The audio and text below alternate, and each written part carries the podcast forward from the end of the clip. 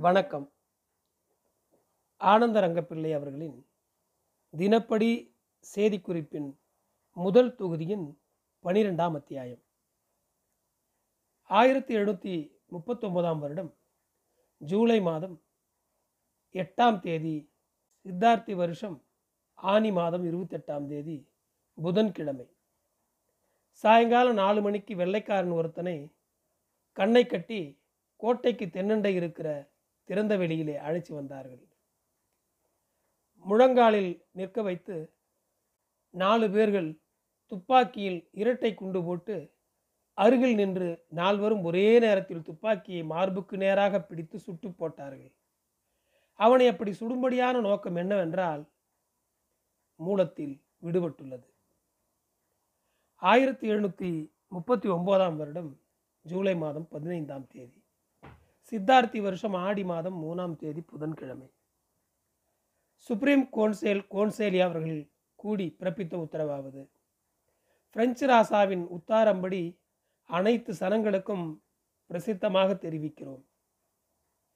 எல்லா வர்த்தகர்களும் பணம் மாற்றுவோரும் இன்ன பிற குடியான சனங்களும் கொடுக்கல் வாங்கல் கொள்வினை விற்பனை செய்ய ஆற்காட்டு ரூபாய் எட்டு மாத்து வராகனை வாடிக்கை பண்ண வேண்டும். வராகன் நூறுக்கு ரூபாய் முன்னூற்றி இருபதாகவும் ரூபாய் ஒன்றுக்கு ஏழரை பணமாகவும் கணக்கிட்டு கொள்ள வேண்டும். இந்த கட்டளைப்படி இனிமேல் விலையில் வித்தியாசம் இல்லாமல் நடந்து கொள்ள வேண்டும். இந்த சுப்ரீம் கவுன்சில் அறையில் ஆயிரத்தி எழுநூற்றி முப்பத்தி ஒன்பதாம் வருஷம் சூலை மாதம் பதினைந்தாம் தேதி பேசி தீர்த்தோம். இந்த நாள் இதன்படி பிரெஞ்சில் நாலு கடுதாசிகளும் தெலுங்கில் நாலு கடுதாசிகளும் தமிழில் நாலு கடுதாசிகளும் எழுதி வைத்துக்கொண்டு கோட்டையில் புடவை பார்க்கிற சாலையில் அதாவது துணி மார்க்கெட்டில் முத்திரை சாவடியில் வாசற்படியில் கோவில் ஆகிய இடங்களில் ஸ்தாபித்து பட்டணத்திலே தமுக்கும் அடிக்க வச்சார்கள். தமுக்கு அடித்ததும் தமுக்கு அடிப்பவன் கூடவே போகிற சாவடி மணியக்காரனான வந்தவாசி ரங்கப்பன் அங்கங்கே நின்று எல்லா சனங்களுக்கும் விஸ்தாரமாக படித்து காட்டினான். பட்டணமெங்கும் தமுக்கடித்து அறிவித்தார்கள். ஆயிரத்தி எழுநூற்றி முப்பத்தி ஒன்பதாம் வருடம் சூலை மாதம் இருபதாம் தேதி சித்தார்த்தி வருஷம் ஆடி மாதம் எட்டாம் தேதி திங்கட்கிழமை. இந்த நாள் சாயங்காலம் சூரியன் அஸ்தமித்து நாலு நாழிகைக்கு மேல் சந்திர கிரகணம். பதினோரு மணிக்கு விட்டு போச்சுது. ஆனால் இந்த கிரகணம் ஒன்பதின் கீழ் பத்து கிரணம் முக்காலே மூணு வீசம். ஆயிரத்தி எழுநூற்றி முப்பத்தி ஒன்பதாம் வருடம் அக்டோபர் மாதம் இருபத்தி ரெண்டாம் தேதி தமிழ் வருடம் சித்தார்த்தி ஐப்பசி மாதம் வியாழக்கிழமை. இந்த நாள் புதுச்சேரி தலைமை துபாஷி கனகராய முதலியின் மகனான வெல்வேந்திர முதலி என்பவன் ராத்திரி பதினைந்து நாழிகைக்கு மேல் எட்டு மணி வேளையிலே பதினாறு நாழிகைக்குள் மரணமடைந்தான். அவனுடைய ஜன்மதினம் விளம்பி வருஷம் ஆவணி மாதம் முப்பத்தி ஒன்றாம் தேதி திங்கட்கிழமை. பனிரெண்டு ஒம்பது ஆயிரத்தி எழுநூற்றி பதினெட்டு. ராத்திரி இருபத்தி மூணு நாழிகைக்கு மேல் தாமச வேளையில் கடகலக்கினத்தில் பிறந்தவன். அவன் மரணமான மட்டுக்கும் இந்த லோகத்தில் இருந்த வயசு இருபத்தி ஓரு வருஷம் ஒரு மாதம் ஒன்பது நாள் ஆகும். இவன் பிறந்தபோது பிறந்த நாளையிலே கேது திசை நடந்தது. இவன் பிறந்தவுடன் தகப்பனுக்கு உத்தியோகம் போகிற கெடுதல் வந்து ஊரை விட்டு வெளியே போக நேர்ந்தது. பிறகும் என்னென்ன கிளேசம் நடக்க வேண்டுமோ அதெல்லாம் நடந்தது. அந்த கேது திசை போல சுக்கிர திசை வந்தபோது இவனுக்கு நடக்க வேண்டிய சுக்கிர திசையின் நன்மைகளெல்லாம் இவன் சிறு பிள்ளை அதன் பேரிலே இவன் தகப்பனாயிருந்த கனகராய முதலிக்கு நடந்தது. அந்த சுக்கிரன் லக்ன கேந்திரத்தில் ஒருவனாக சுப கிரகங்களால் பார்க்கப்பட்டிருந்ததால் இவனுக்கு இந்த யோகம் வரும் என்பதை முன்பே பனவூர் நாராயணசாமி ஜோஷியர் சொல்லியிருந்தார்.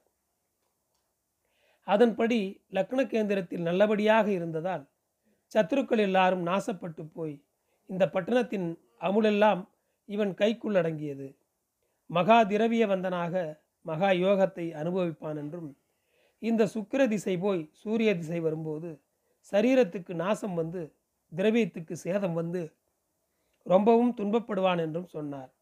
அவர் அப்போது சொல்லியபடியே சுக்கிர திசை முடிந்து சூரிய திசை வந்தபோது சாதகன் மரணத்தை அடைந்தான். இனிமேல் அவர்களுக்கு கஷ்டமான காலம் வருகிறது. காரணம் என்ன தெரியுமா? இவன் செத்த மறுநாள் அர்ப்பிசி பத்தாம் தேதி அக்டோபர் இருபத்தி மூணாம் தேதி வெள்ளிக்கிழமை மூன்றாம் சாமத்துக்கு பிறகு இவனை கொண்டு போய் கல்லறையில் அடக்கம் செய்தபோது இவன் போட்டிருந்த சரிகைப்பூ போட்ட அங்கி இரண்டு கசம் சகாலத்தும் காதில் இருந்த முத்துக்கடுக்கன்களோடும் கையில் ஒரு மோதிரத்துடனும் பெட்டியில் வைத்து அடக்கம் செய்து விட்டார்கள். அதன் பிறகு வீட்டுக்கு வந்த பிற்பாடு கனகராய முதலியின் பெண் சாதியின் புடவை முந்தானை தீயில் வெந்தது இன்னும் இரண்டு நாழிகை பொறுத்து அவர்களின் வீட்டுக்கு மேலண்டை வீடு தீப்பிடித்தது. நூறு வராகன் அதனால் இழப்பு ஏற்பட்டது. அவனை கொண்டு போய் கல்லறையில் அடக்கம் செய்துவிட்டு வந்தவுடனே இதெல்லாம் நடந்ததால் கனகராய முதலிக்கு இனிமேல் கஷ்டமான காலம் என்று பட்டணத்தில் உள்ள சரங்கள் எல்லோரும் பேசிக்கொண்டார்கள். ஆனால் இவன் தன் தந்தையிடம் குரு சீட உபசாரமாய் நடந்து கொண்டவன். கனகராய முதலிக்கு ஒரே பிள்ளை. அதன் பேரிலே கைக்கு ஒத்திகையான பிள்ளையாக இருந்தான். பூசாரி கைக்கு உதவியாக இருக்கும் நல்ல சீடன் போல இருந்த மகன் விழுந்து போனதால் அனைவரும் தாபந்தப்பட்டார்கள். ஆயிரத்தி எழுநூற்றி முப்பத்தி ஒன்பதாம் வருஷம் நவம்பர் மாதம் ஒன்றாம் தேதி. சித்தார்த்தி வருஷம் அர்ப்பிசி மாதம் பத்தொன்பதாம் தேதி ஞாயிற்றுக்கிழமை. இந்த வருஷம் சீமைக்கு பிரான்ஸுக்கு நவம்பர் ஒன்றாம் தேதி பயணமாகி போன கப்பல் மூன்றின் பேர் பயணமாவது. முதல் கப்பலின் பேர் ஃப்ளோரி. இதில் ஆயிரத்தி எண்ணூறுக்கும் மேற்பட்ட புடவை கட்டுகள் ஏறின. இந்த கப்பலில் மதாம் பெரியர் ஏறிப்போனார் இதன் பிறகு திரித்தோம் என்கிற கப்பல் மூவாயிரம் கட்டு காப்பி கொட்டையை ஏற்றி போனது. மூன்றாவதாக பிரெஞ்சு ஜெகோந்தி என்கிற கப்பல் எண்ணூறு புடவை கட்டு ஏற்றி கொண்டு மாகேக்கு போய் அங்கிருந்து மிளகு ஏற்றி கொண்டு பயணமானது. மசுக்கரையிலிருந்து வந்த ஜூபிட்டர் என்கிற கப்பலில் மசுக்கரைக்கு சில கட்டுகளையும் வருஷந்தோறும் அவ்விடத்துக்கு அனுப்பப்படுகிற சரக்குகளையும் ஏற்றி கொண்டு துரை முசிய துய்மா அவர்களின் தம்பியான முசே கப்ரியல் துய்மாவும் மதாம் திரிங்குராம் மதாம் பராதி ஆகியோரும் ஏறிக்கொள்ள பயணமானது. ஜட்டா என்கிற இடத்திலிருந்து புதுச்சேரி வந்து முசே வென்சாம் இவ்விடத்திலிருந்து சென்னை பட்டணத்துக்கு போனார். பிறகு அங்கிருந்து வங்காளத்துக்கு பயணமாய் போய் இரண்டு மூன்று நாளுக்கு பிறகு வங்காளத்தில் காய்ச்சல் கண்டு வென்சாம் செத்து போனான் என்று சென்னை பட்டணத்திலிருந்து பாதிரி முசே தாமஸ் இவ்விடத்துக்கு எழுதி அனுப்பி வைத்ததாக துரை சொல்லி கொண்டிருந்தார். செத்துப்போன வென்சாம் மதாம் தூப்ளெக்ஸின் முதல் கணவன். ஆயிரத்தி எழுநூற்றி முப்பத்தி ஒன்பதாம் வருடம் நவம்பர் மாதம் இருபத்தி ஒன்றாம் தேதி சித்தார்த்தி வருஷம் கார்த்திகை மாதம் ஒன்பது சனிவாரம். சாயங்காலம் அஞ்சு மணிக்கு இந்த புதுச்சேரி பட்டணத்தில் நடந்த அதிசய செய்தி என்னவென்றால் முன்பு பழைய நயினார் அதாவது காவல்துறை தலைவர் இருந்தாரே அவரை எடுத்துவிட்டு அவருடைய இடத்தில் முத்தியா பிள்ளையை நியமித்தார்கள். புதிய நயினாரின் பெயரை கெடுக்க ஒருத்தனை அனுப்பி பட்டணத்தில் திருட முஸ்தீது பண்ணினார். அவன் வெகு நாளாய் ஊரில் திருடிக்கொண்டு திரிஞ்சான். இப்படி திருடிக் கொண்டிருந்த போது நான்கு ஐந்து மாதத்துக்கு முன்பு ஒரு தேதி அகப்பட்டான். அவனை பிடித்து வந்து அடி கொடுத்து கேட்டபோது தன்பூர் ஓத்திரம் சொன்னான். இவ்விடத்தில் திருடியதையும் திருடினதை யார் யார் வீட்டில் வைத்திருந்ததையும் விஸ்தாரமாக சொன்னான். அதன் பேரிலே அவன் திருடுவதை கண்டவன் கேட்டவன் திருடினதை வாங்கி வைத்தவன் இந்த திருடனுக்கு உதவி செய்தவர்கள் என்று பதினைந்து பதினாறு பேர் பிடிக்கப்பட்டார்கள். இவர்கள் எல்லாரையும் கிடங்கில் அதாவது காவலில் போட்டு வைத்து கோன்சேலில் வைத்து விசாரித்தார்கள். சிறிய குற்றங்கள் செய்த பலரை விட்டுவிட்டார்கள். ஓடவி வீரப்ப மேஸ்திரி ஒரு தட்டான் சாந்தி பிர்மன் குமரப்ப நயினாரோடு என்று திருடனையும் சேர்த்து அஞ்சு பேரையும் பாதாள கிடங்கில் போட்டு வைத்தனர். நடுப்பட்டணத்தில் கடை தெருவில் முத்திரை சாவடிக்கு எதிரே தூக்கு மரத்தை கொண்டு வந்து நட்டார்கள்.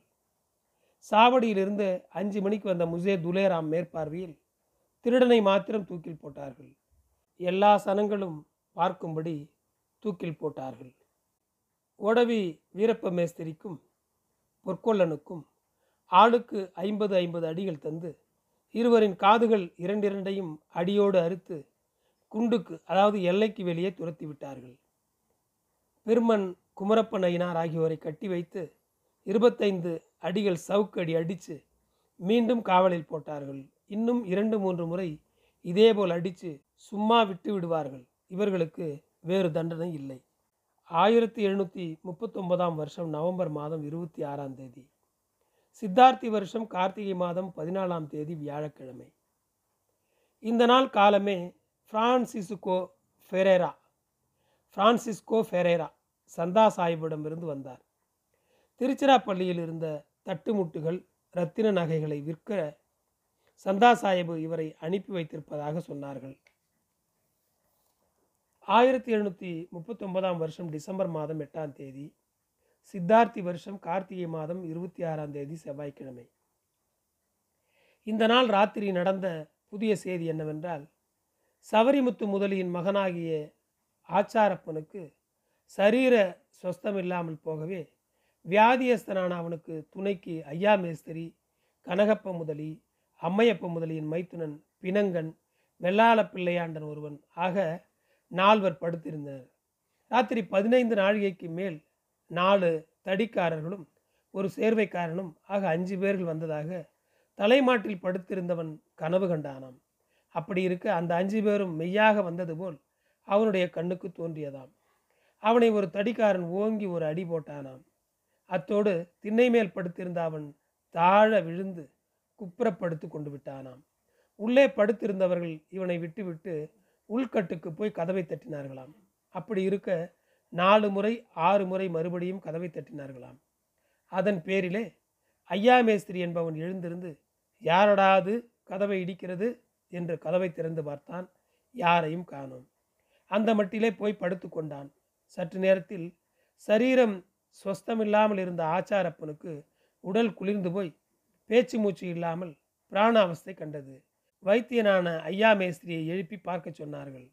இவன் எழுந்திருந்து அருகில் போய் பயந்தவன் கையை பிடித்து பார்த்த அளவில் வைத்தியனுக்கும் சொரணை போய்விட்டது.